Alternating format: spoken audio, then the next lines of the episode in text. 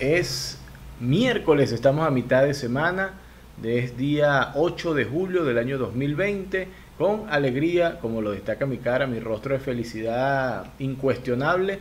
Eh, tengo una conversación innecesaria más el día de hoy. Eh, les recuerdo que estamos saliendo en el canal de Cabaneiro y estamos en Spotify también. Esta conversación es totalmente innecesaria, nadie, nadie debe escucharla ni verla por ningún medio, pero ahí les dejo la referencia. A mi invitada del día de hoy la quiero presentar de la siguiente manera. El mundo es tridimensional. Escribo esto de forma intencional. Uno pensando mucho se pone sentimental. Todo podría ser considerado hasta banal. Dicen que cada persona es un mundo. Escucho estas cosas y me confundo. Del estado Lara yo soy oriundo y la buena alegría y energía yo difundo. Las personas son regalos únicos que resultan placeres épicos. El buen trato es necesario y muy ético. El gusto de conocerte me voy a dar. Ha de esta gran mujer me toca anunciar. Que lo sepan todos, lo voy a vociferar. No sé si es alfa o omega. Dice que se llama Ale Vega. ¿Cómo estás, Ale? Bien, estoy anonadada con esa presentación porque seguro que ni en mis noches más románticas me han hablado así de bonito. Ay, qué bueno, algo que me hace, vale. ¿Que ¿Tú lo escribiste? Sí, sí. Hace, cinco minutos. Más o menos, sí, cinco o siete minutos lo escribí, más o menos. No, mentira. ¿Le, le decís eso a todas o solo a mí? No, esto que acabo de escribir solo a ti. Eh, eh, tengo otras ah. cosas para las demás, ¿no? Eso, eso, ah, eso lo hace especial. Yo quiero, yo lo voy a, ver así bien despacio, lo voy a ir anotando. No, igual yo te envío el texto, yo te lo envío luego para que lo tengas. Es, que déjame decirte, por cierto, que qué acento más rico, de verdad, qué, qué, qué sabroso tu acento, me encanta. Ay, gracias, imagínate, tengo toda la vida con eso y creo que pocas palabras, pocas personas me han dicho eso. Ah, qué bueno, no, muy rico el acento de ustedes, de verdad. Pues mucho gusto, gracias eh, por vernos, escucharnos y gracias a ti por invitarme. Me encanta todo lo innecesario. Buena acotación, me encanta todo lo innecesario. Eh, bueno, en realidad estamos, eh, y, estos meses de cuarentena han demostrado que estamos rodeados de muchas cosas innecesarias de, muchos hábitos innecesarios, de, artículos innecesarios. Eh, ¿Tú podrías decirnos algunos que has descubierto durante esta pandemia? ¿Artículos? Artículos, hábitos, cosas, personas, incluso ah, conocemos personas que son innecesarias, entonces hasta eso, por eso. Mira, me me voy a ir a lo más básico, la ropa, los zapatos en general. Yo me, me, agarró la cuarentena en, en, la casa de mi novio, ahí me agarró. ¿Qué? ¿En tu novio? ¿Te agarró tu novio? En cuarentena. Pues, ah. Por mucho tiempo no sabía, no me dejaba ver televisión ni internet para yo realmente enterarme si, si era cierto o qué, pero me quedé aquí y, y es un lugar hermoso que se los quiero eh, eh, enseñar. Bueno, pues en Spotify no lo van a poder apreciar, pero lo enseño rapidito. Mira qué belleza, Iguate, hermosa. Qué lindo, eso que se ve al fondo es agua, ¿no? Es el lago, ajá, estoy en, Petén, entonces un cambio radical porque eh, pues ya no estoy en mi ciudad natal, sino que estoy en un lugar nuevo para mí. Eh, y, y, yo aquí, como te digo, me vine con una mochila con el mismo par de chancletas. la misma ropa que la lavo, me la pongo, la lavo, me la pongo y estamos encerrados, pero ¿qué te digo? Nada me es necesario más que un par de prendas para cubrirme y las chancleticas para caminar. Y listo. Listo, se acabó. Claro, e, es que ese ejercicio de descubrir que hay muchas cosas que por lo general nos sentimos insatisfechos, nos sentimos mal porque nos falta algo, que esto no era el color que yo quería, esto no es esto. Y, a la final, si, tú sacas cuenta, con lo mínimo que uno necesita, son cosas que, son totalmente innecesarias. Y la molestia o esa frustración o ese, eh, es innecesaria de por sí también, ¿no? Totalmente, así es. Te das cuenta que, que dabas muchas cosas por sentado, que te acumulabas de cosas, de personas, de, no sé, de hábitos, pero en realidad ahorita con que haya familita, salud, un plato de comida sobre la mesa, un techo donde descansar, estar, resguardarte, una cama para dormir, o sea, esas cosas son las primeramente necesarias. Sí, lo más básico. Mira, en estos días estaba leyendo un artículo sobre un economista y eh, un intelectual de, europeo y él hacía el énfasis en el hecho de que, mira, si tú quieres ver qué es esencial en la, en la, en la ciudadanía, en, la sociedad, vete al primer plano cuando se hizo el estado de emergencia en la mayoría de los países, ¿no? Y dice, ¿cuáles fueron las actividades esenciales? Eh, recolectar la basura, eh, servicios sanitarios, los hospitales, los médicos, los enfermeros, la gente que maneja ambulancia, eh, la, la, inclusive las morgues, todo esto es servicio esencial. Y él decía, ¿dónde, está la gente que gana millones de dólares por, por, puestos en no sé qué tal? Esa gente no es esencial en la sociedad. Entonces, ¿por qué esa gente gana tanto dinero? Y porque, entonces, eh, haciéndose ese, ese tipo de cuestionamiento que resultan interesantes, tú dices, en verdad. Y, y, y que, y ahí entramos nosotros los comediantes, porque de repente, claro, uno no está eh, atendiendo personas que están enfermas o resolviendo el problema sanitario de frente, pero existe la necesidad mental de distraerse, de reírse, de drenar, y eso de alguna u otra forma se ha hecho a través de las redes, porque los comediantes no han parado de trabajar para poder mantener eh, eh, activas a, la gente, a las personas, ¿no?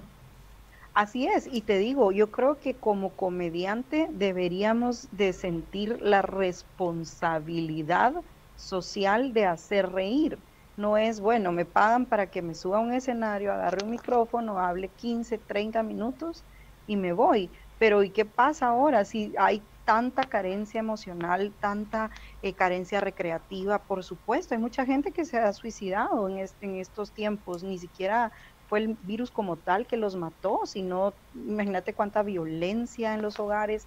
En realidad ser comediante es una gran responsabilidad. Eh, hacer, ¿cómo fue? Hacer reír es una cosa muy seria. Sí, sí, sumamente seria, diría yo. Eh, es una responsabilidad. Porque si no se hace con seriedad, eh, termina siendo una patanería o termina siendo algo desagradable, ¿no? Hay, hay que hacerlo con, con, buen tino también. Exacto, y es como, como aquella canción de Stand Up, Stand Up, Stand Up for Your Rights. Es, en realidad el, el stand-up viene a ser una protesta con humor de cosas cotidianas, de observación, pero a la larga cuando tenemos un micrófono nos están entregando una gran responsabilidad. Esos son cohetes, no son balazos. No sé si se escucharon, pero no así. No, no, son No estás en zona roja, ¿no? no estoy en zona roja, pero sí vengo de una, entonces cuando oigo esas cosas todavía me, todavía me altero.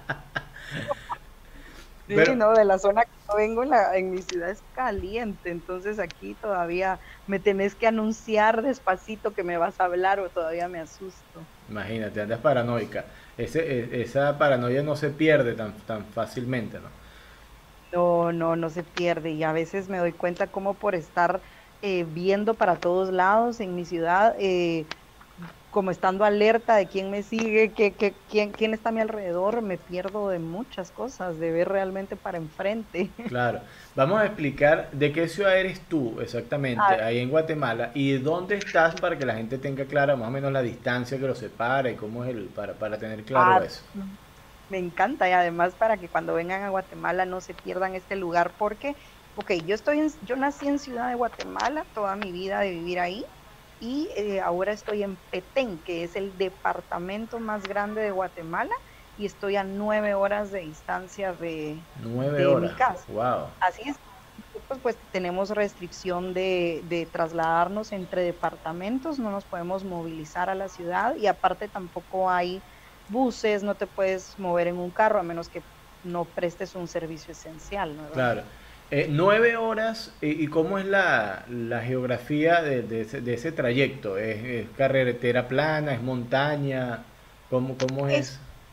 Mira, te mentiría si te digo que me he fijado porque la ventaja de, la línea de buses que yo uso para venir acá es que salgo a las 10 de la noche de la ciudad, me tomo mi pastilla estaba cortina cerrada y a las 7 de la mañana abro los ojos en el paraíso. Entonces no siento, no. Claro, pero, pero Petén es, este, es plano, no, no, es, no, es, no es una zona montañosa.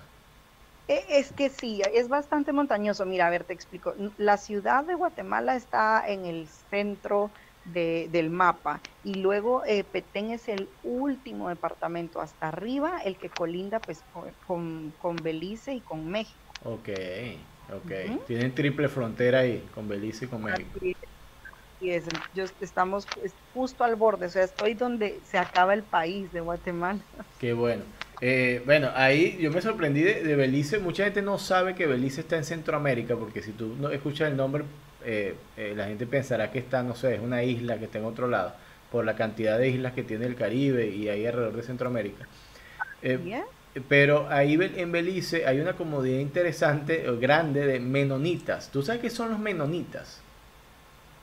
No, la verdad, no. Mira, quiero decir por estado, pero no. Sí, los menonitas es un grupo de cristianos ortodoxos que, que descienden del siglo XIII, XIV todavía y se mantienen en costumbres de aislamiento. Son comunidades aisladas de cristianos ortodoxos que ellos tienen sus propias escuelas, eh, trabajan de forma independiente. Eh, los niños se visten con, con overol, con braga y camisa blanca y las niñas con un vestido. Y ellos tienen entendido que mientras más hijos tengas, entre la pareja, más cerca estás de Dios. Entonces, el promedio de entre hijos de estas comunidades está entre 7 y 15 hijos por comunidad, por, perdón, por familia. Sí. Y encima no tienen ninguna contribución económica de fuera de su ellos de su comunidad. No, son muy buenos agricultores, eso sí, son muy buenos agricultores y venden el producto ahí en, el puerto de Belice, el puerto más grande que está en la ciudad, pero viven totalmente aislados, no tienen internet, no tienen no usan radio. Más o menos, más o menos, es, una línea ortodoxa de ese término y, entonces no, no, usan teléfonos celulares, no ven televisión, no escuchan radio, no escuchan música, nada, aislados totalmente. Y, y, la comunidad más grande de Latinoamérica está ahí en Belice, la tiene cerca. Interesante, pues yo tuve oportunidad de ir a Belice el año pasado, a finales de año, y solo fui a San Pedro, a la isla bonita, hermosísimo, y aquí donde vivo es una isla precisamente, se ah, llama Isla de Flores. Ajá. Qué chévere muy rico, pero nos prohibieron meternos al lago, entonces te puedes imaginar cómo es vivir frente a un lago y no poder meter, pero ni a mojar los piecitos. Imagínate.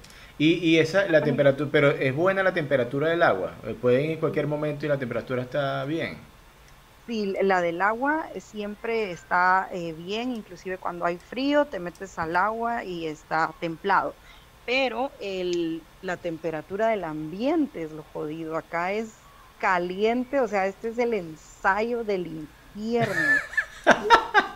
caliente, caliente. Bueno, pero eso, eso está bien. Este, mira, eh, esta semana, el lunes, eh, estuve hablando con una comediante amiga en Argentina y en Argentina están a 8 grados. Y, y, ella vive sola y está sola en su apartamento con la calefacción y, su perrito ahí, bueno, y 8 grados ahí, imagínate. Eh, eh, eh. Bueno, pero es que eso es lo rico del frío, que te dan ganas de meterte a la camita, de ponerte un ponchito, abrazar a tu perrito o a tu compañía, ver películas, en cambio en este calor te dan ganas de matar gente. de matar gente. Que, que... Vivir cabronado todo el tiempo.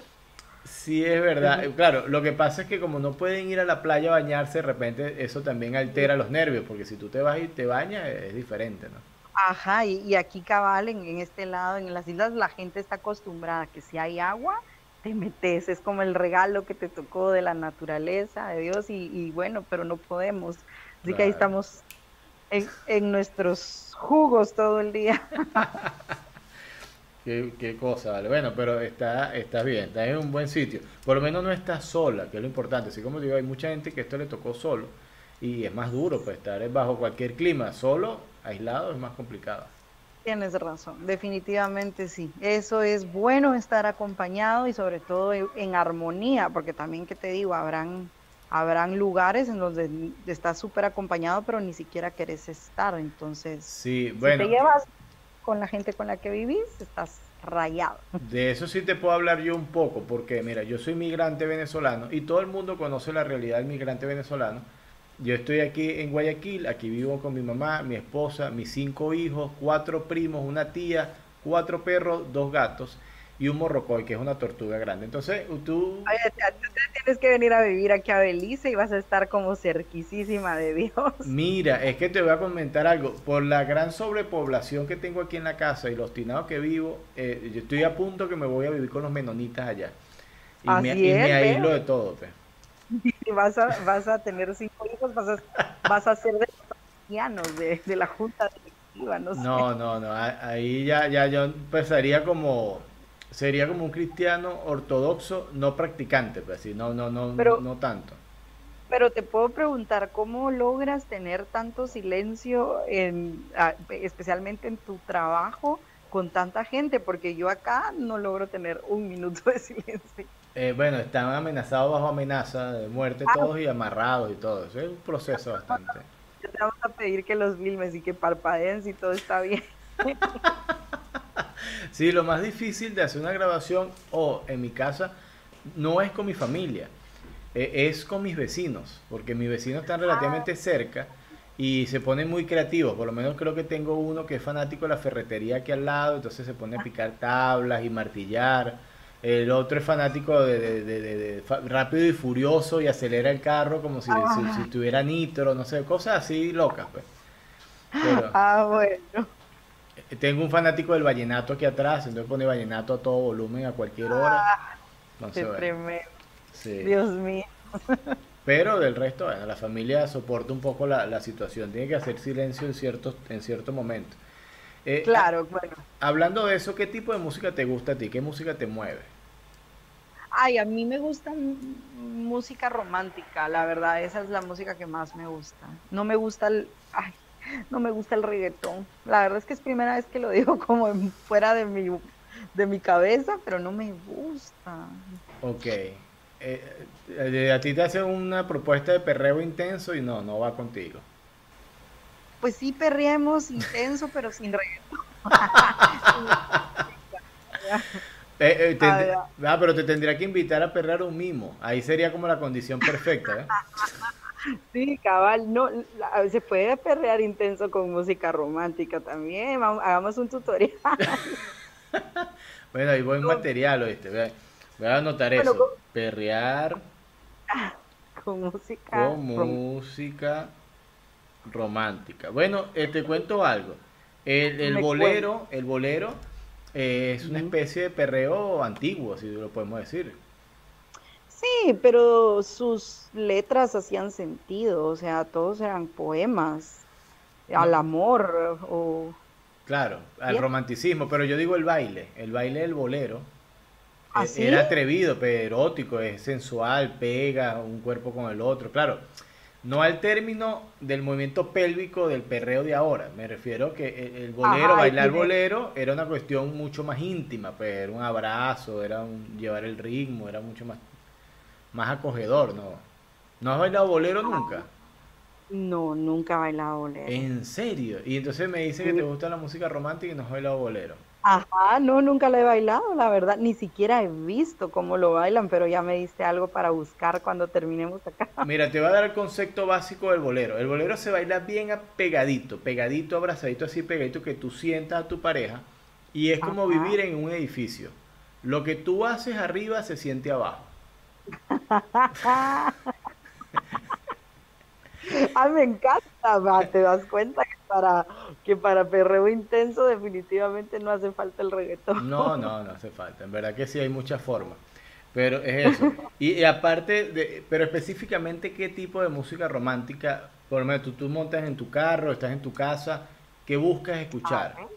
me gusta mucho escuchar eh, Sam Smith, John Legend, o me gusta eh, Mon Laferte, o sea, toda esa música así de amor y desamor, pero así bonita, no, no me, o sea, yo, yo en lo personal no me fijo en los ritmos, tal vez es por eso, yo me fijo mucho en las letras, entonces eh, si, si solo va a decir mami, rica, tú puedes, dale. Ella quiere cuarto, cuarto. Y yo digo, coño, por favor, comprarle una casa con cinco cuartos a esa mujer para que deje el, rollo, ¿vale?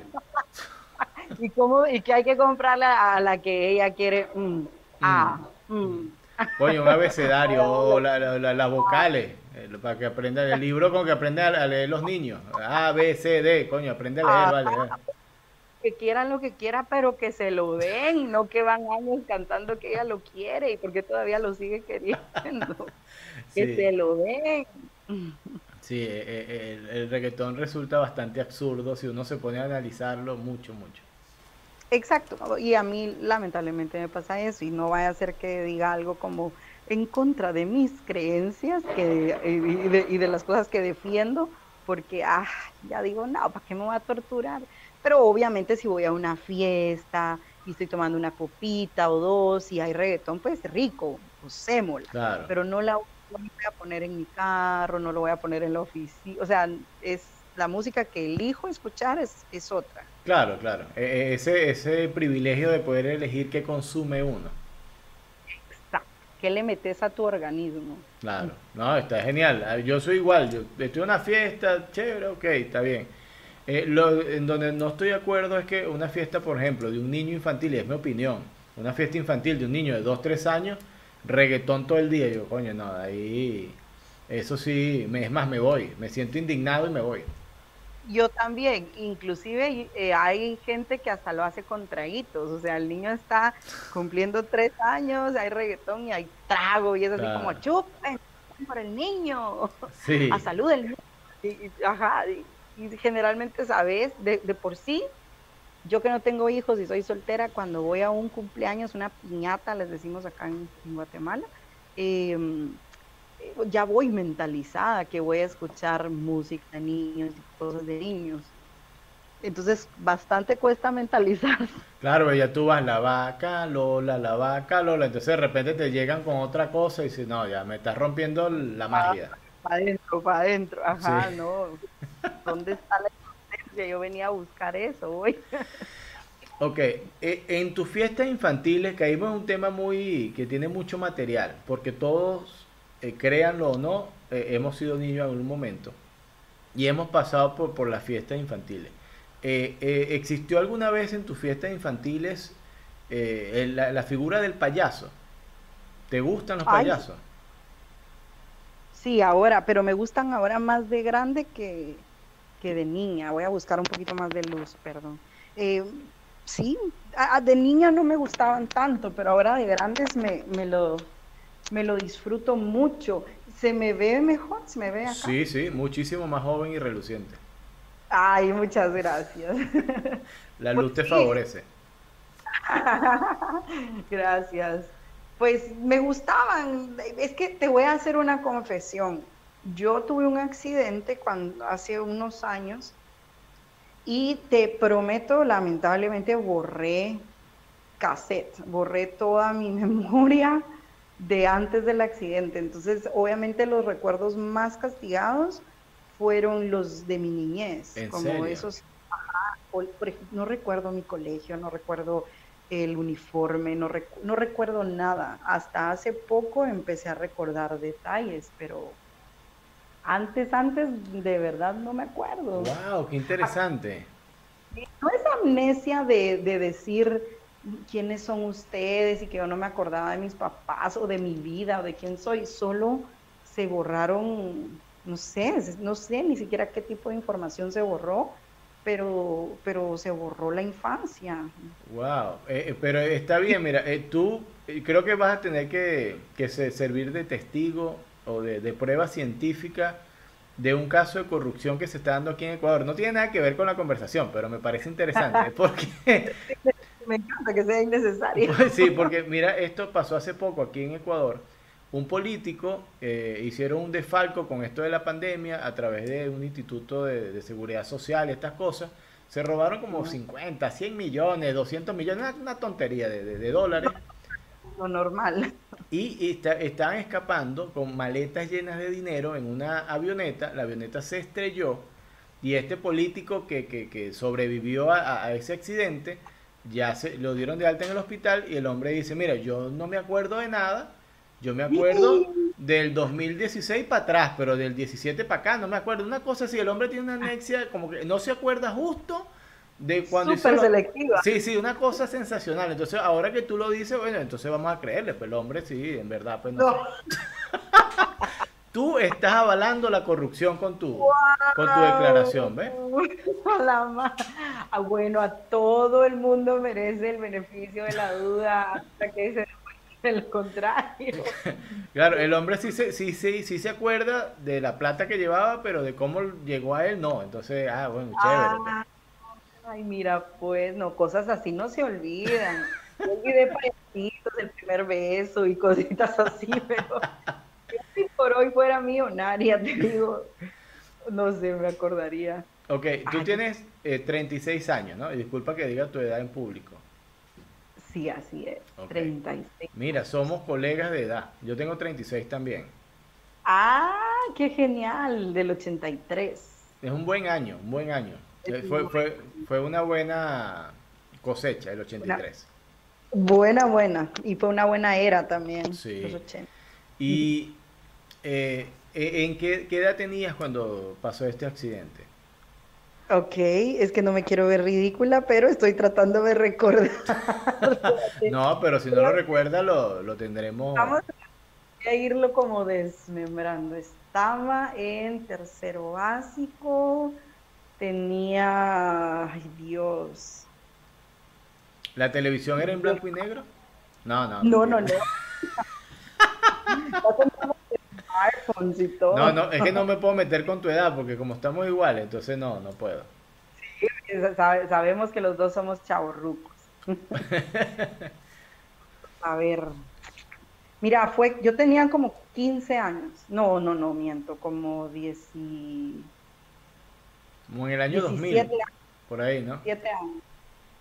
De hecho, fue en el 2000. Ah, Ajá, sí, hace, hace 20 Para años. Hacerlo más Sí, hace 20 años. Y tuve, sí, estuve en coma y me quebré la columna. Entonces sí fue algo serio. Si a este político no le salió sangre por la boca, no, le creas.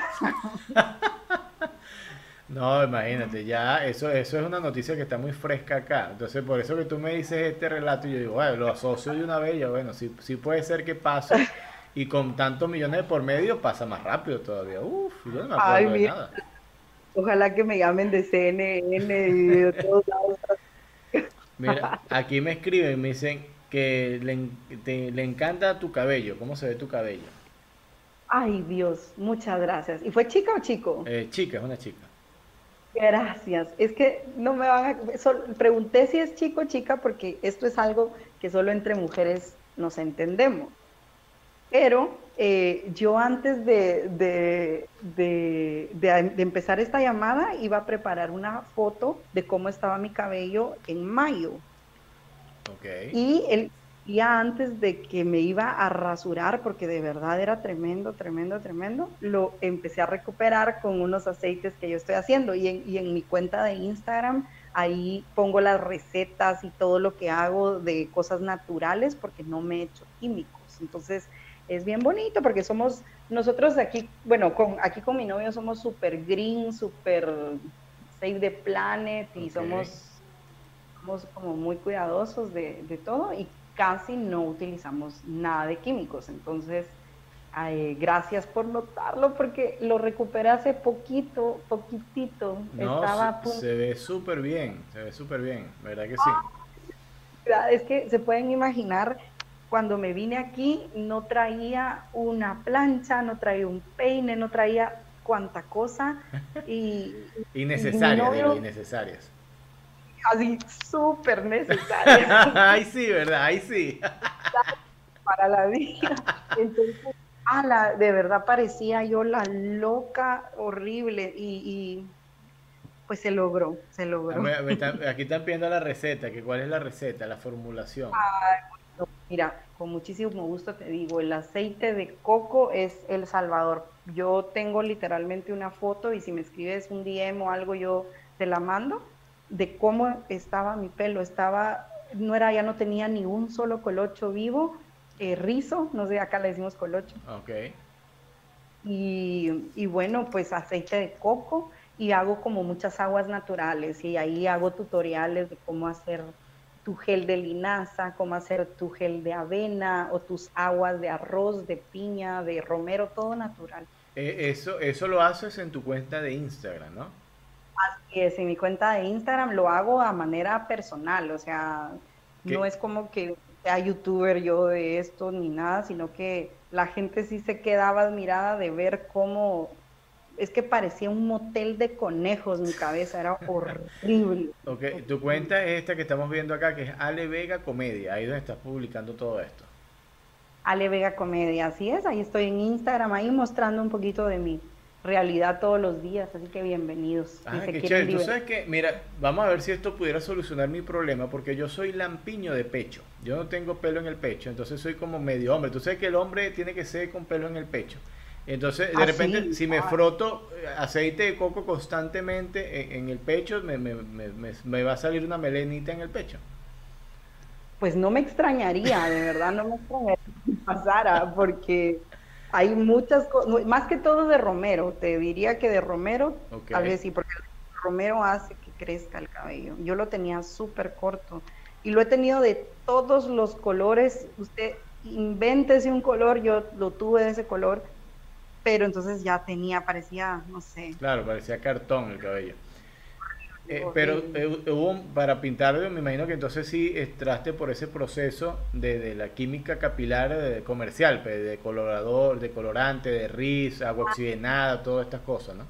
Ando con mis canas al, al aire, o sea, ya me, me quedé canosa y todo, pero no, no he comprado la henna porque sé hacer un tinte de henna completamente natural que ah, te... Chévere. Solo, solo te da como tres, cuatro tonos, si sos como rojito, castaño oscuro, negro, y es 100% natural. Y entonces dura tres, te cubre las canas por tres meses y eh, pero todavía no he podido irla a comprar por el tema de, de la cuarentena pero ya lo voy a hacer. Mira, yo te prometí antes de, iniciar esta conversación, ahora temprano en la mañana cuando conversamos previo, de que esta conversación iba a ser una conversación entre dos comadres y, estamos cumpliendo con eso, ¿no? Me encanta, amiga, en serio, me encanta. Completamente. tú sabes que eh, eh, existen estos tintes químicos para, para pintar el cabello, que hay miles de marcas, pero antiguamente, antes que existieran los tintes, eh, yo no sé cómo lo llamarán allá. Aquí en, Guayaquil lo llaman, en Ecuador lo llaman. En Venezuela se llama onoto, que es esta planta que da como un capullito redondo y, se utiliza para pintar la comida, el arroz, que es naranja, que es muy intenso. Ay, ay, ay, ya. Aquí lo llaman, por Dios, se me olvidó el nombre aquí. Eh, tiene un nombre. ¿Alguien eh, onoto lo conozco yo, es una planta verde, un árbol, y da un cocuyo marrón que él se seca y dentro tiene unas pepitas que son naranjas, que es la semilla, y eso tú lo pones en aceite y eso bota un, color anaranjado o amarillo bastante fuerte. Con eso se hace el arroz y es Ajá. diferente, pero bueno, yo solo lo he comprado en polvo. Ajá, exacto, lo venden en polvo también. Bueno, ese es uno de los primeros eh, tintes naturales en la antigüedad y todavía, si usted quiere pintarse el pelo con eso, lo puede hacer. Es un tinte bastante poderoso. Es una especie. Mira que y es que yo estoy obsesionada con investigar todo eso, o sea, las propiedades que tiene eh, todo lo natural y no sé, nos encanta que las cosas en principio sean caras. segundo, que vengan en un empaque precioso. Tercero, podamos decir qué marca es porque eso nos gusta mucho más todavía, confiar en una marca. Pero hemos perdido un poco la confianza en, en esos tiempos, en los tiempos de antes estoy segura que las mujeres se mantenían a puras cosas naturales y, y, así me gusta a mí vivir, me gusta probar todo lo natural, porque no creo que algo me pueda ofrecer.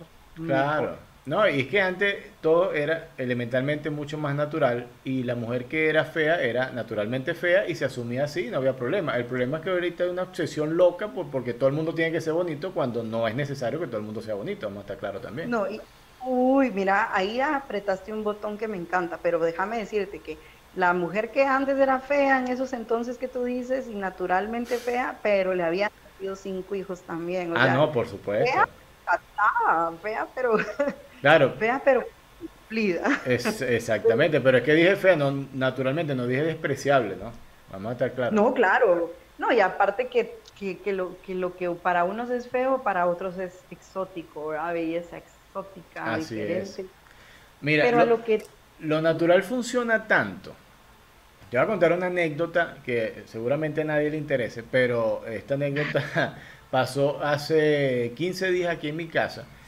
Eh, yo soy oriundo del estado Lara, eh, eh, el departamento donde se llama Lara en Venezuela, de una ciudad que se llama Barquisimeto, y nuestro árbol ahí local es el semeruco. El semeruco es como una cerecita, es una cereza caribeña, si se puede decir, es una cereza ácida, no es como la cereza que es dulce, estas cosas así que este, este es ácida.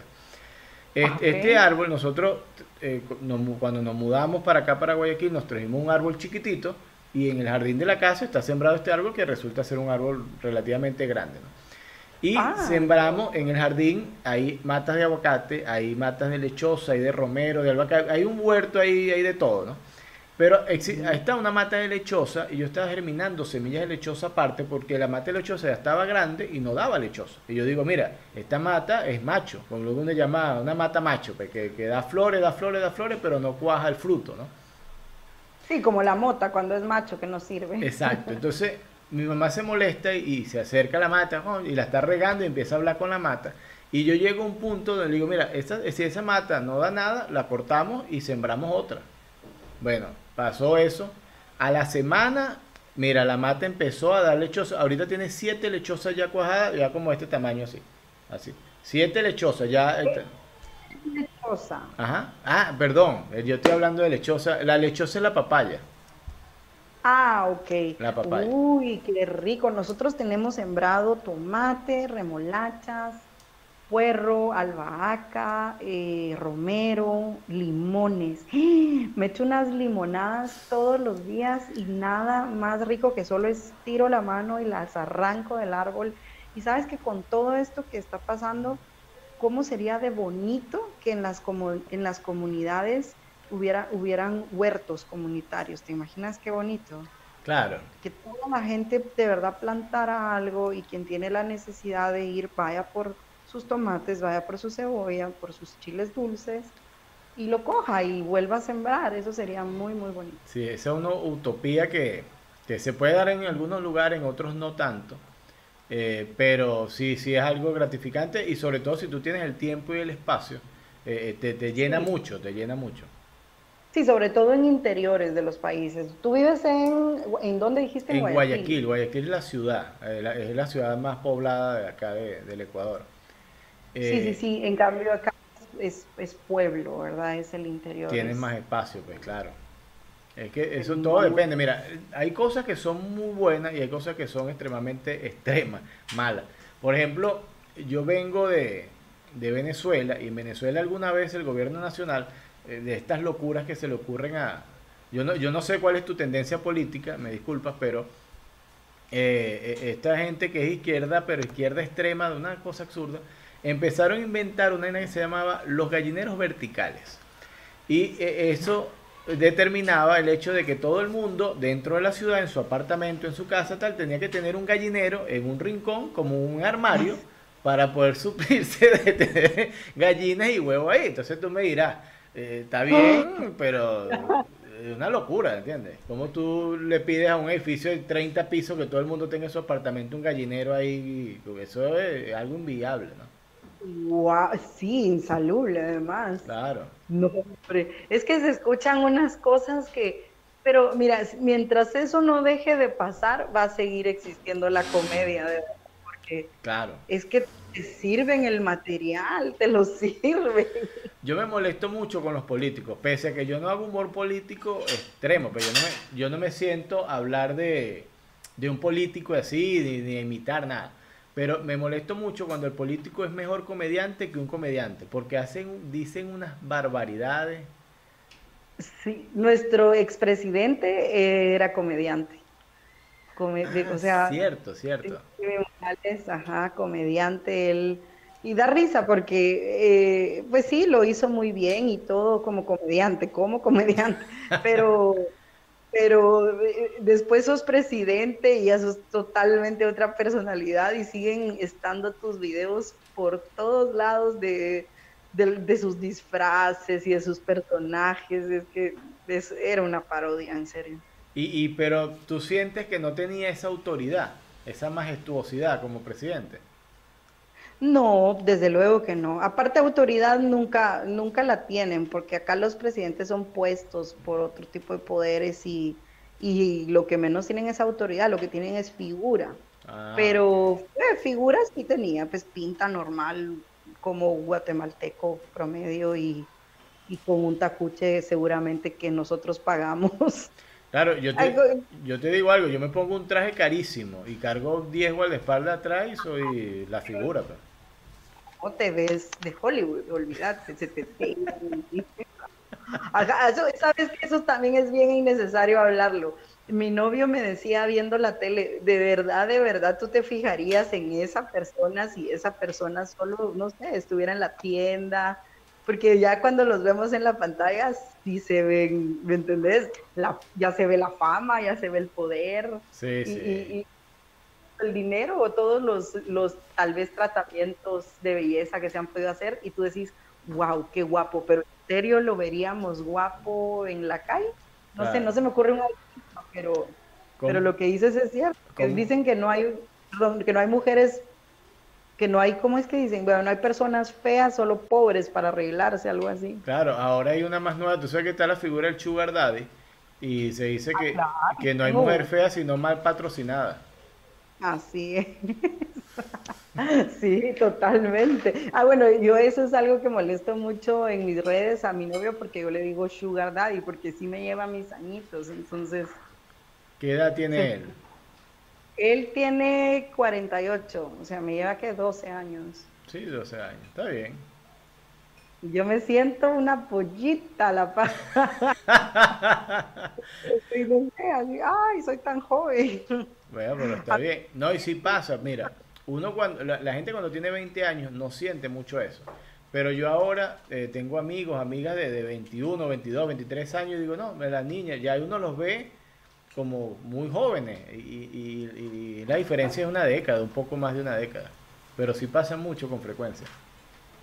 Totalmente, sí. Y lo que pasa es de que nuestra edad es muy confusa, mi cava, porque 36 años, o sea, no sos el, el ¿cómo le dicen ahí? Eh, acá le decimos patuquito, carajillo, no sé cómo le dicen ahí. Claro, nosotros decimos chamito o, carajito.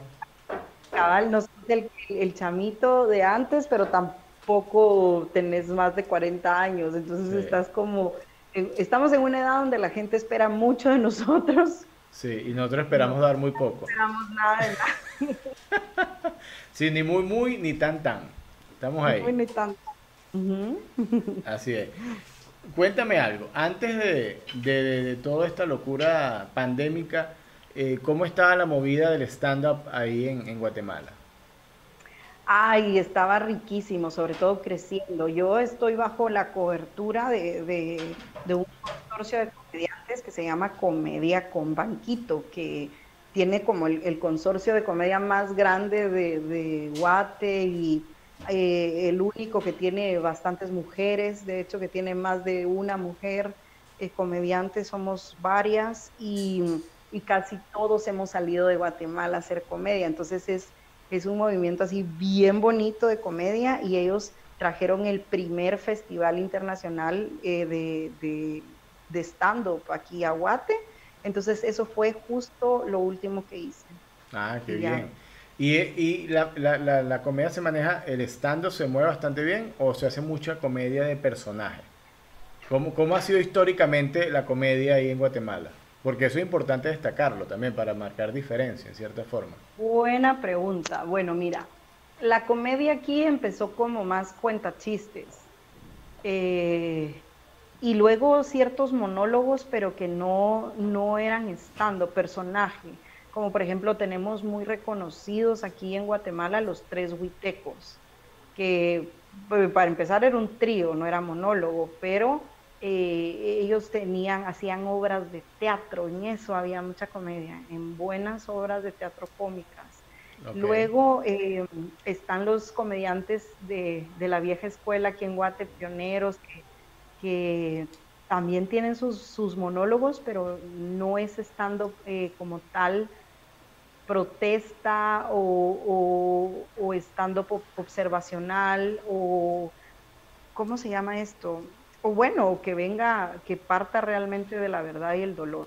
Claro, de una historia personal o algo que es lo que uno busca en su material, ¿no? Que tenga, se supone que no debería conseguir nadie con la misma historia exactamente porque cada quien vive su, su, historia. Aunque hables del mismo ah, tema, tú puedes hablar del matrimonio y yo voy a hablar del matrimonio, pero jamás hemos estado en el mismo matrimonio. Entonces, vamos a tener diferentes vivencias, diferentes puntos de vista y de, diferentes dolores. Fíjate que... Pero sí Mira, es, tan interesante este punto donde hemos llegado a, esta conversación que inclusive una pareja, una pareja de, casados, independientemente ahora, bueno, hay que decir como sea la pareja de casados porque no, no, no, ya no, hay, hay muchos tipos de pareja de casados, pero una pareja de casados que pueden tener años conviviendo y los dos se deciden hacer stand-up y los dos van a hablar sobre sus vivencias, van a ser dos historias totalmente diferentes. Exacto, nosotros aquí tenemos un caso que es uno de los más grandes youtubers que, tenemos en Guatemala eh, y su esposa, los dos hacen stand-up. Entonces es bonito porque a veces presentan el mismo día, comparten escenario y, se ayudan, se corrigen, pero sus estilos de por sí son tan distintos que es, es, es, es casi imposible igualar a un comediante aunque lo trates, porque hay cosas que tú puedes escribir cada y yo las puedo leer, pero a mí no se me van a oír graciosas, pero si lo decís vos con tu personalidad, con tu, con tu acento, con, con, tu esencia, se va a oír graciosísimo. Y aparte, sabes que una de las principales reglas de, de la comedia es no, no imitarás. O no copiarás. wow. No robarás. Claro. Sí. No, Entonces uno es bueno decirlo, es bueno decirlo porque eh, hay personas, y me ha pasado, no sé si te ha pasado en algún momento, eh, he ido a locales, de repente busco un espacio, mira, vamos a hacer esto. Ah, pero usted cuenta chistes de mito. Yo, no, no cuento chistes mito. No, no. Ah. Venga y cuente chistes de mito. Y dice, pero ¿por qué no cuente chistes de mito? Bueno, porque no me sé chistes de mito. Pero es que los chistes de mito son los que dan risa. Entonces, claro, estoy hablando, esto fue una discusión con una persona que tiene como, no sé, casi 60 años. Entonces, claro, él está acostumbrado a, los chistes clásicos de Jaimito y ese era el humor que consumía de niño, me imagino. No sé, eso es lo que él tiene grabado como, como alguien que va a contar, va a hacer eh, reír, a la gente. Exacto. Reír por medio de chistes de Pepito, Jaimito. Exactamente. Entonces, eso a veces pasa y uno dice, bueno, no, no son chistes. Entonces, bueno, muchas veces la punta inicial eh, eh, es explicar cómo es el humor que uno hace cuando hace estando, que es diferente al, personaje, al cuentachiste, al montaje cómico, es, totalmente diferente. Totalmente distinto. Esto es más, e, esto es más una persona hablando sola en un escenario eh, con una rutina que lleva preparada, pero de verdad parece que todo se está ocurriendo ahí en el momento y aparte estás preparado también para que cualquier cosa pueda ocurrir en el momento. Entonces, eh, es, el stand-up es súper interesante y el público que consume stand-up, quien se paga una entrada para irte a ver, para irme a ver, eh, es un público exigente y muy inteligente. De verdad, yo sí creo que la gente que tiene este gusto por el stand-up eh, tiene otro nivel, creo que es extraordinaria. Y, y, y, y esta gente no, no, quiere ir a oír memes, no quiere ir a oír memes Facebook, que había en todos lados, quieren oír cosas nuevas, alguien que de verdad le huele la cabeza y digan, madre, eso no lo había pensado, lo he visto toda mi vida, o es peor, esto sí lo había pensado, al fin alguien se atrevió a decirlo. Sí, sí, ese, bueno, esa es la identificación que busca el público y que uno busca, trabaja porque la gente logre identificarse con, con el material, ¿no? Exactamente. Y hasta a veces si no te identificas y decís, bueno, a mí no, no sé, tú estás hablando de violencia doméstica y es decir, mm, no me ha pasado nunca, pero, pero su punto es válido, tiene razón y, a través de la risa, de repente hasta dejaste un mensaje, ¿verdad? Sí, yo cuento mucho, yo eh, estoy tratando de desempeñar mi material en base a algo que es muy genérico, es que es la gente que no tiene papá. Eh, como el 95% de la población no conoció a su papá, no tiene papá. Porque la mayoría, y sobre todo en Latinoamérica, somos hijos de madres solteras. No sé si es tu caso. No, no, no es mi caso, pero estoy completamente de acuerdo contigo que es mayoría. Sí, entonces, cuando yo me paro en un escenario y digo que soy hijo de madre soltera, y consigo más de la mitad de la audiencia que se identifique de una vez porque las madres solteras son, son mayoría, sin duda alguna, en Latinoamérica muchísimo. Es una irresponsabilidad por parte de los hombres, es una cuestión de cultura, es una cuestión de, muchas cosas, ¿no? Y, eso, eso ayuda, y entonces las mujeres se identifican mucho conmigo eh, en ese sentido, en el material, ¿no? También expongo el hecho de que eh, yo viví con mi mamá, viví con mi abuela, viví con mi tía, y, que no haya resultado siendo gay, imagínate, es un logro para mí, ya, ya. Pero no lo digo por, sí, no lo digo por mal sentido, porque se puede ofender a la gente, no, sino porque el negocio, escucha esto, el negocio familiar era una peluquería. Entonces yo hacía mis tareas eh, de niño sobre la mesa de manicure, yo me sentaba bajo el secador, entonces mis juguetes eran los cepillos, el agua, entonces ese, era mi mundo de niño, pues imagínate, a mí no me tocaba en realidad. Sí, cabal, no, no naciste de esa manera, pero es, es cierto, me, me, gusta, y eso lo tienes como chiste. Sí, yo tengo una rutina, todo, yo cuento todo eso, es una rutina larguísima, de, de, de, de bueno, de hecho te cuento algo, yo me llamo Leonel, mi nombre eh, proviene, se lo debo a una novela. Dime. Bueno, más fácil, por ahí hubiéramos empezado. ¿Por qué, no la complicas tanto, Cava? No, pero es que mira, eh, yo me llamo Leonel porque en el 83 en Venezuela se proyectó una novela en televisión abierta que se llamaba Leonela. Entonces... Ay, es cierto. No sé si tuviste esa novela o escuchaste de ella. En no, pero sí sea la he escuchado, Leonela. Oh, bueno, Leonela, en el 83 mi mamá estaba sola, abandonada y pobre y embarazada y bueno, le dijo, bueno, yo todo este sufrimiento lo voy a pagar con mi hijo y le voy a poner Leonel.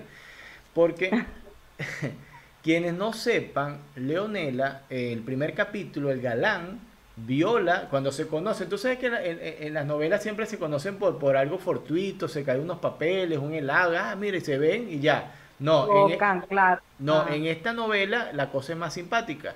Ellos se conocen en la playa a medianoche, el tipo anda rascado, esta caraja anda despistada y el tipo la viola a orilla de playa. Una cosa simpática, romántica. Bueno, diferente para variar. Claro, vale. Entonces, mira, yo soy inspiración de una violación dramatizada. Mil, con razón te cambiaste el nombre. No, no me lo cambié, yo me llamo Leonel Cabaneiro. Cabaneiro es mi apellido. Ah, es tu apellido. Sí, este es mi apellido. No sé, Pokémon o algo así que te gusta, el cabanero. Como raro. Aquí de verdad no sé, nunca, nunca había escuchado un apellido así.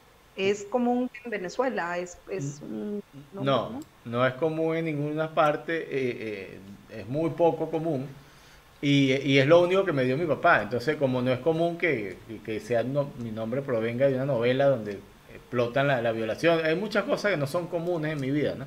Entonces, eh, aprovecho eso, ¿no? ¿Y qué, qué tanto crees que es cierto que el comediante le tiene que ir mal en la vida para que... Sí, pues, sí, sí, sí creo eso, este hay un comediante aquí en Guatemala que dice que casi que como el teletón, ¿verdad? O sea, que mientras más jodido estás, más eh, mejor te va. Entonces, no sé si... No, es muy cierto. Mira, hay una historia que me contaba mi abuela de niño, porque mi mamá, lógicamente, bueno, mi mamá me tuvo a mí tan joven, pero tan joven que nosotros estudiamos la preparatoria, la, primaria juntos, imagínate. sí. sí, me tocó eso, imagínate, eso me tocó a mí. Y entonces mi abuela nos cuidaba y mi abuela me contaba una historia que cuando yo nací en el hospital, una enfermera intentó raptarme para venderme una familia rica, que, que una, familia de médicos que no podían tener hijos, entonces como mi mamá era una muchacha muy joven, soltera, en el hospital, no sé qué, entonces buscaron raptarme. Y entonces eso fue una historia que toda la vida mi abuela me contó, me daba detalles que fueron, no sé qué. Y un día estoy sentado y digo, bueno, tengo que escribir, tengo que escribir, y me acuerdo esa historia de mi abuela. Bueno, esa, eso lo hice, un material que lo pego con el nombre, con estas cosas, y, la gente no cree eso, resulta hilarante, ¿no? Porque que, te hayan pasado tantas cosas tan locas apenas llegando a este mundo, bueno, y, y, eso es nada más mi primer día de nacimiento, imagínate. Mi vida, o sea que a ti el año 2020 no te afecta, pero los nervios de nada. O sea, yo el día que nací, sí. ¿qué va a hacer esto? que un virus, una crisis nacional, mundial. No, hombre, el día que yo nací me iban a vender. Claro, mira, ese es que, mira, es que son muchas primeras veces. Hay gente que la roban ya después de esta edad, 20, 30 años, y dicen, a mí nunca me habían robado y tal, no, nunca había sentido. Yo, yo conocí la delincuencia el día que nací. Eh, ah. eh, eh, es fuerte. Y, y lo que es peor aún, me sentía hasta prostituido porque había gente dispuesta a pagar por mi cuerpo. Imagínate, lo interesante que yo resultaba como bebé, desde ya. Hoy de plano eras muy roscudo, decimos acá, así como muchas roscas en los brazos y en las piernas. Te iban a vender y por libra. Sí, imagínate. Y, era gordito, ¿viste? Porque pues, pesaba bastante de paso. Ese sido buen negocio también. Negocio. Y, y saber qué serías ahorita, tal vez tuvieras un empleo de verdad y no la comer. Sí, imagínate, estuviera hablando tres idiomas, estuviera en otro lado, no sé. Sería médico, no sé, inventando la cura para esto. pero, así tocó. No, así tocó. No, está súper bien. Y Imagínate yo que no me acuerdo de mi niñez y que solo, no sé, me dicen que era bonita, pero no sé si me están engañando para aprovechar oportunidad o si de verdad ni es bonita, pero ni siquiera puedo hablar de él. No, está bien, está genial eso, pero ahora se me ocurre algo. Eh, Tú has contado esto en escenario, lo del accidente y que hay cosas que olvidas. No, todavía no. De hecho, es primera vez que lo, digo. Así. Eh, tienes una herramienta excelente para trabajar. Porque tú puedes de entrada montarte en el escenario, contar esta historia que es sumamente triste, eh, y, pero de la forma más triste posible, porque la gente se sienta mal, ¿ok? Comienza Me encanta eso de pensar al público, es, es riquísimo, ponerlos tensos e incómodos y luego liberarlos. Exactamente, entonces tú puedes hacer esto y tú después de terminada la tristeza, la etapa de tristeza, haces tu, tu material y si en algún momento se te olvida algo, tú dices, no, bueno, eh, esto que se me olvidó, se me olvidó también con, con el golpe de, que me iba a dar allá. Entonces ya tienes como la excusa perfecta. Si te quedas en blanco en medio de la rutina, si se te olvida cualquier chiste, ya porque ya justifica el hecho de la gente de decir, no, cita, se tuvo un accidente muy fuerte, está ah. bien, que se le olvidó. ¿Y, cómo, y miren cómo quedé de hincha de todos lados. Claro, ya ahí llevas un salvoconducto para toda la rutina. Yo quiero que me inviten un día a Ecuador a, hacer stand-up y con esta historia vengo y amarro con el político ese y lo desarmo. ¡Wow! Sí, sería genial, ¿verdad que sí? Está genial.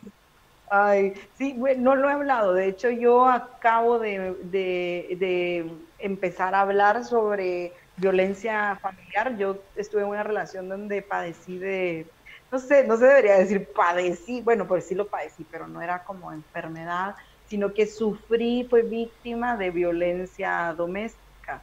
Y esto apenas y antes de, la cuarentena. Okay. Eh, shows, de hecho llevaba dos o tres shows grandes con, esta rutina porque no me había atrevido y, y, no entiendo por qué no lo hice antes.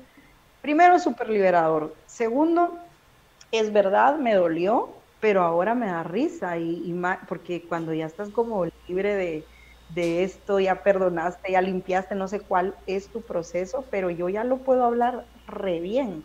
Claro. de eso y es, es interesante porque la gente dice, o sea, me está hablando, me está diciendo que le pegaban y se está riendo de esto y, yo también me quiero reír, pero qué incómodo, pero bueno, luego te liberas y entendés muchos mensajes que quiero dar con eso. Sin embargo, no me atrevía a hacerlo, no me daba como, no sé, no, no entendía cómo podía ser chiste un momento así en mi vida, pero lo logramos. No, y es empoderador porque tú tienes el control sobre la rutina y sobre ese sentimiento ya pierdes el dolor, sino que te basas en, en transmitir la, la emoción, ¿no? E, e, ese sentimiento gratificante para la gente que en su momento fue doloroso para ti. Exacto, interesante. Sí, como lo pusiste, así exacto, así exactamente es.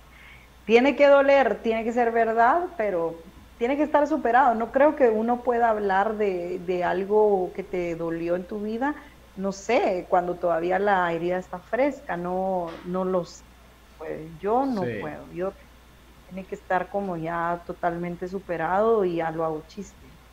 No, eh, eh, es que, bueno, muchas veces eh, es un proceso interno, por eso uno tiene que buscarse internamente para poder sacar material que, sea lo más genuino y, más real posible. Porque ese valor de dolor y verdad tiene que estar presente, tiene que ser algo que, que sea verdad en realidad. Eh, en la media, no necesariamente todo. Y, pero tiene esa, esa, connotación. Pero las personas que están alrededor de uno, por ejemplo, eh, cuando una persona se va, tú, en este caso ya no estás con esa persona, tú vas desde tu punto de vista personal.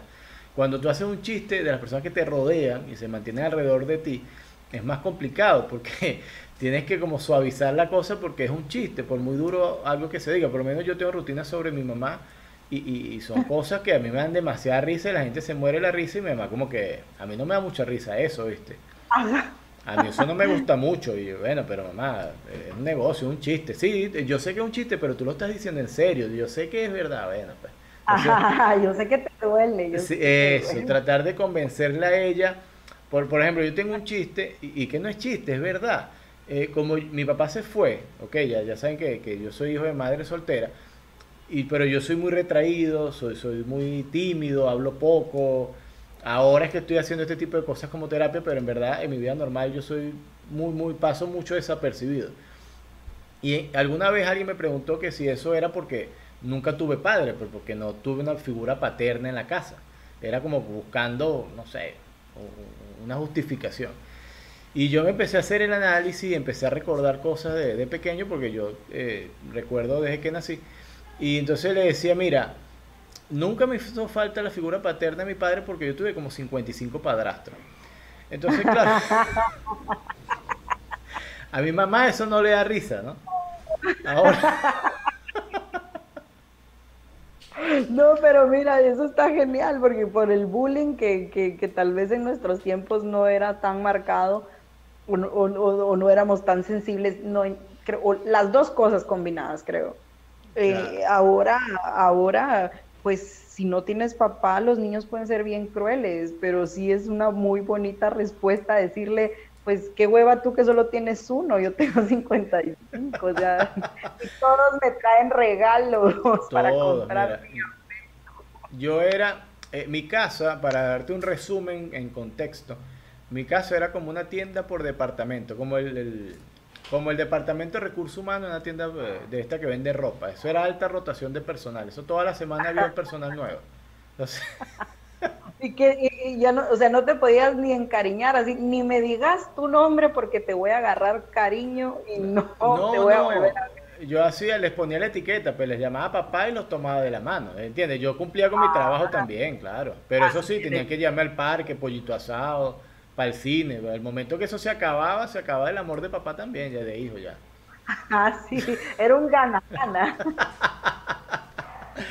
no, no, es, e, es, increíble, ¿verdad? Lo que uno puede sacar de cualquier situación, uno puede sacar una risa. Cada vez que te pasa algo, decís, esto algún día va a ser material, o sea, esto va a ser material y deberían ser un estilo de vida que aunque no practiques stand-up como profesión, que no sea tu trabajo, si, si la gente inclusive se puede meter a, tomar pequeños cursos o simplemente con oír esto, eh, pueda, pueda saber que de verdad se puede reír de los malos momentos de su vida y eso le va a ayudar a tener un corazón bastante, bastante sano y resistente. Sí, por supuesto. Así es. Eh, te iba a preguntar, ¿tu nombre es Ale como tal o tu, eh, tu nombre es más largo? ¿Cuál es tu nombre? Mi nombre es Alejandra. Entonces me ah, Alejandra es como de hice algo mal. Ok, pero Alejandra es tu primero o tu segundo nombre.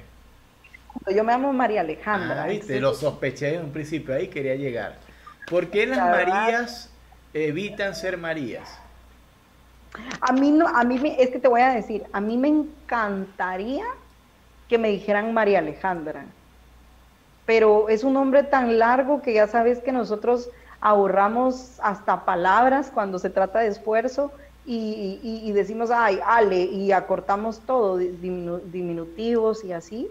Entonces me dicen Ale y me gusta porque se me hace un poquito comercial juntarlo con mi apellido. Nadie dice Ale, sino que sale Vega. Claro. Y en cambio, Alejandra Vega ya te quedas sin aire. Mira, pero no eres tú la única. Yo conozco un montón, montón de mujeres, amigas, conocidas, colegas, lo que sea, que se llaman María y no utilizan el María, sino el segundo nombre. Pero yo tengo una razón bíblica del por qué. ¿Cuál es qué buena Ajá, a ver. ¿Cuál, es el miedo de las Marías? Mira, si una María hace unos cuantos miles de años se embarazó por Wi-Fi cuando ni siquiera existía el Wi-Fi, en esta época que hay tanta tecnología inalámbrica es muy peligroso identificarse como María, ¿no crees tú? Te pueden hackear en cualquier ratito. Claro, te pueden preñar sin nada, por, pura señal. Pues. Que es más, me voy a proteger. por favor, se lo suplico. Mucho me ha costado llegar a esta edad. Impoluta. Ajá, sin haber conocido varón. Imagínate.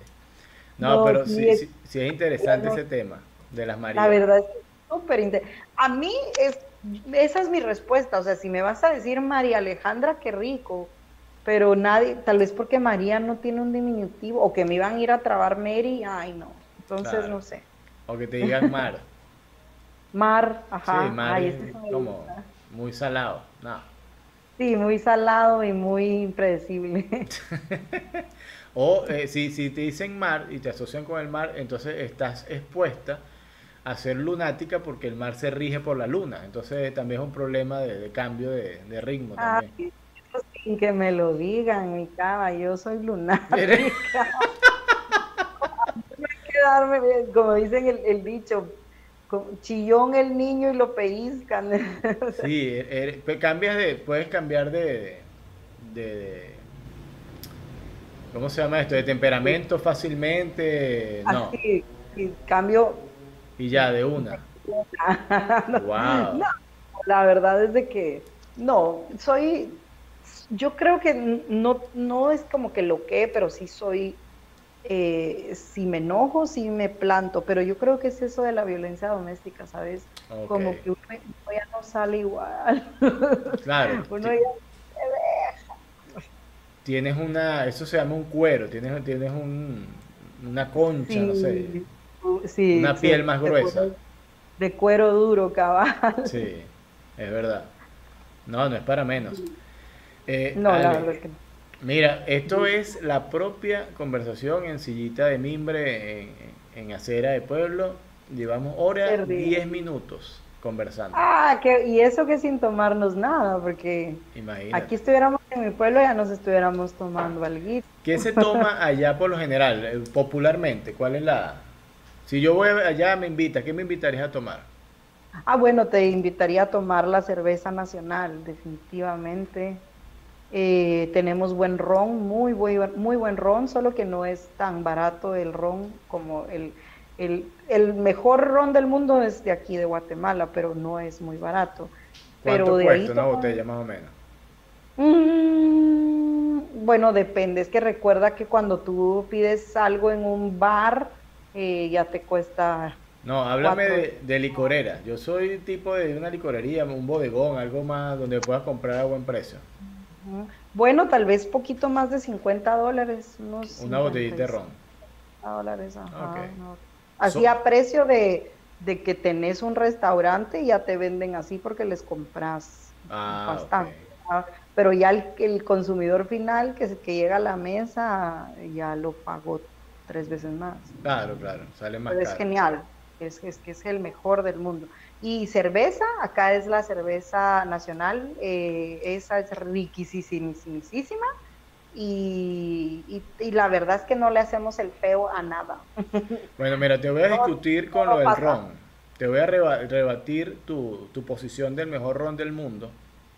Ay, ¿con qué me vas a salir? Mira, yo he probado los mejores licores del mundo de todas partes. Eh, cerveza, ron, whisky y tal. Y te voy a decir qué necesita tener un licor para ser el mejor del mundo. No sé por qué siento que me vas a salir con una babosa así de buena compañía. No, no, no, no. El mejor licor del mundo para mí es el que yo no pago. Uh. Nada más eso. Con eso, mira, es el mejor aguardiente que existe.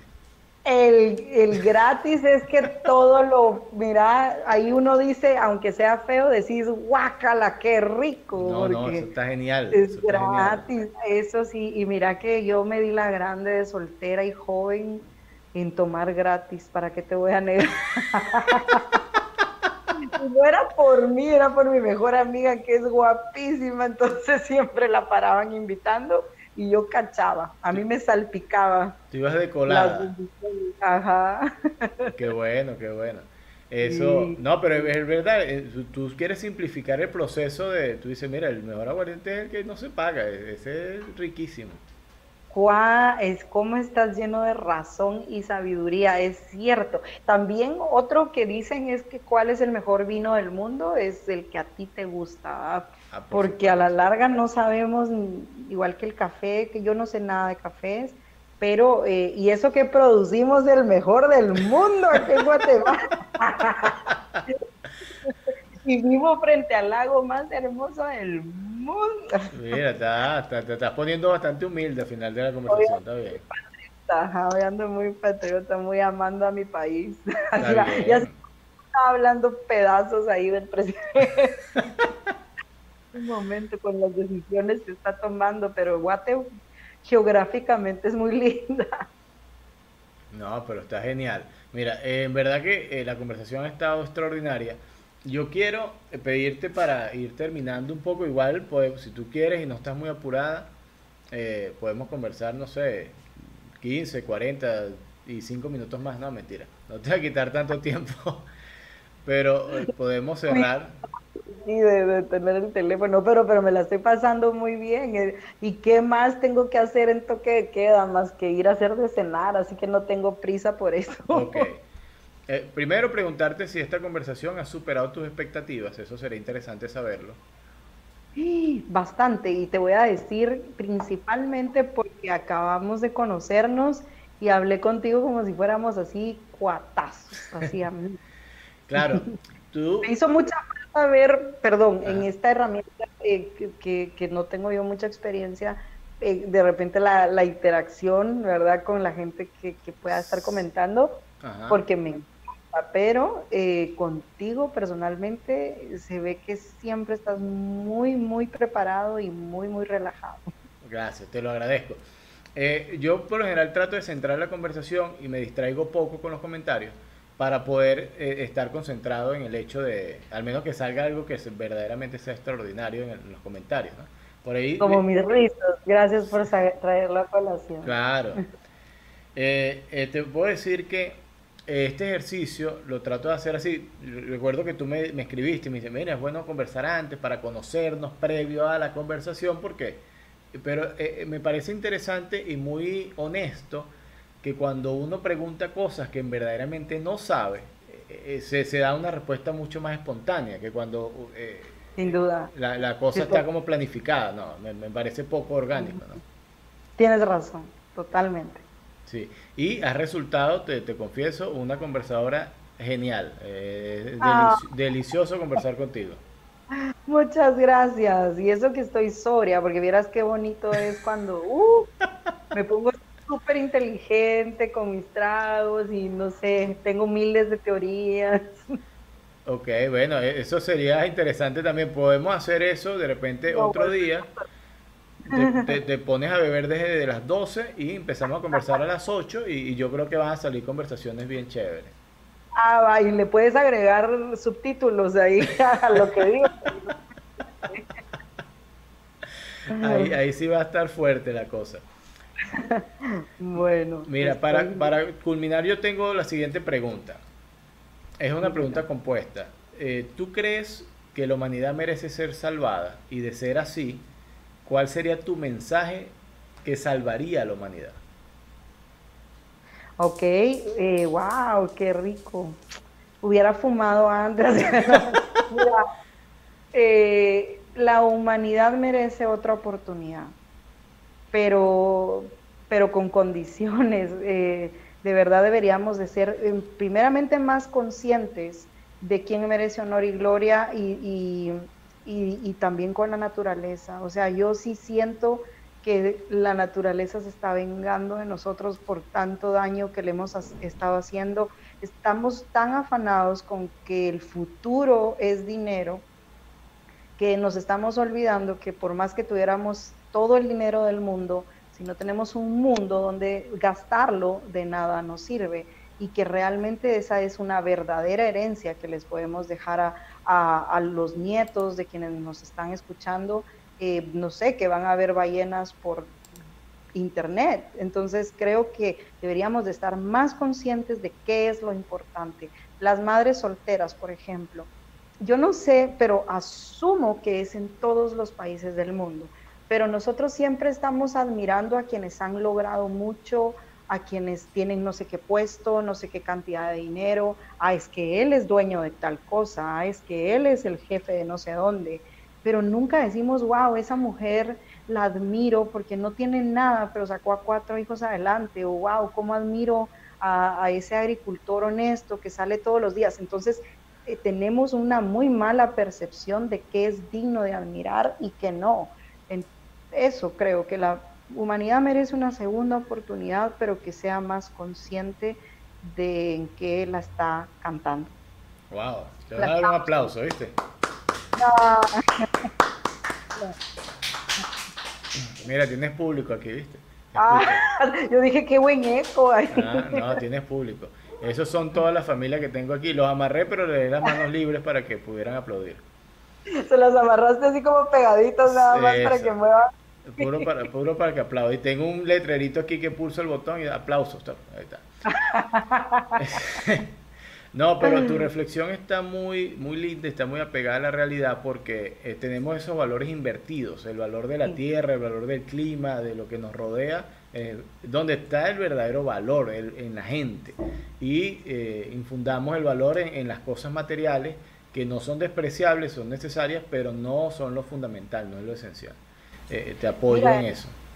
Y las redes sociales se están llenando de basura y muchos adolescentes siguiendo a qué personas, a qué mensajes, ahí están solo marca aquí, marca allá, todas las mujeres ya, Dios, ¿qué pasa? Porque todas se quieren parecer a todas, porque todas son iguales. Sí, sí. No puede ser que no haya diversidad, que no nos guste lo natural, lo orgánico, que no nos guste la variedad, y, que veamos en las redes sociales, no sé, nos metamos buena información. Sí, es, difícil, pero bueno, yo creo que en algún momento eh, es como todo, el proceso empieza por uno y debemos cada quien concientizar y empezar a cambiar nosotros mismos para poder lograr un cambio más profundo. Ojalá y así sea. Eh, si no, vámonos a la chingato. bueno, también, también es una muy buena opción a la final. Señorita María Alejandra Vega. Señor Leonel, casi Leonela Habanero. Quiero despedirme de esta manera. Ya tan pronto debo despedir, estas palabras no quería decir. Lamento todos deban de oír. Disculpen el drama, nada de sufrir. Me despido de esta manera, no como a la llanera, tampoco con una canción Mañana tendremos otra conversación. Recuerde que son diarias, así resulten innecesarias. Nos vemos mañana, señores. Qué talento. Gracias. Gracias a ti, corazón. Que estés muy bien. Gracias. Un beso a todos. Estén bien.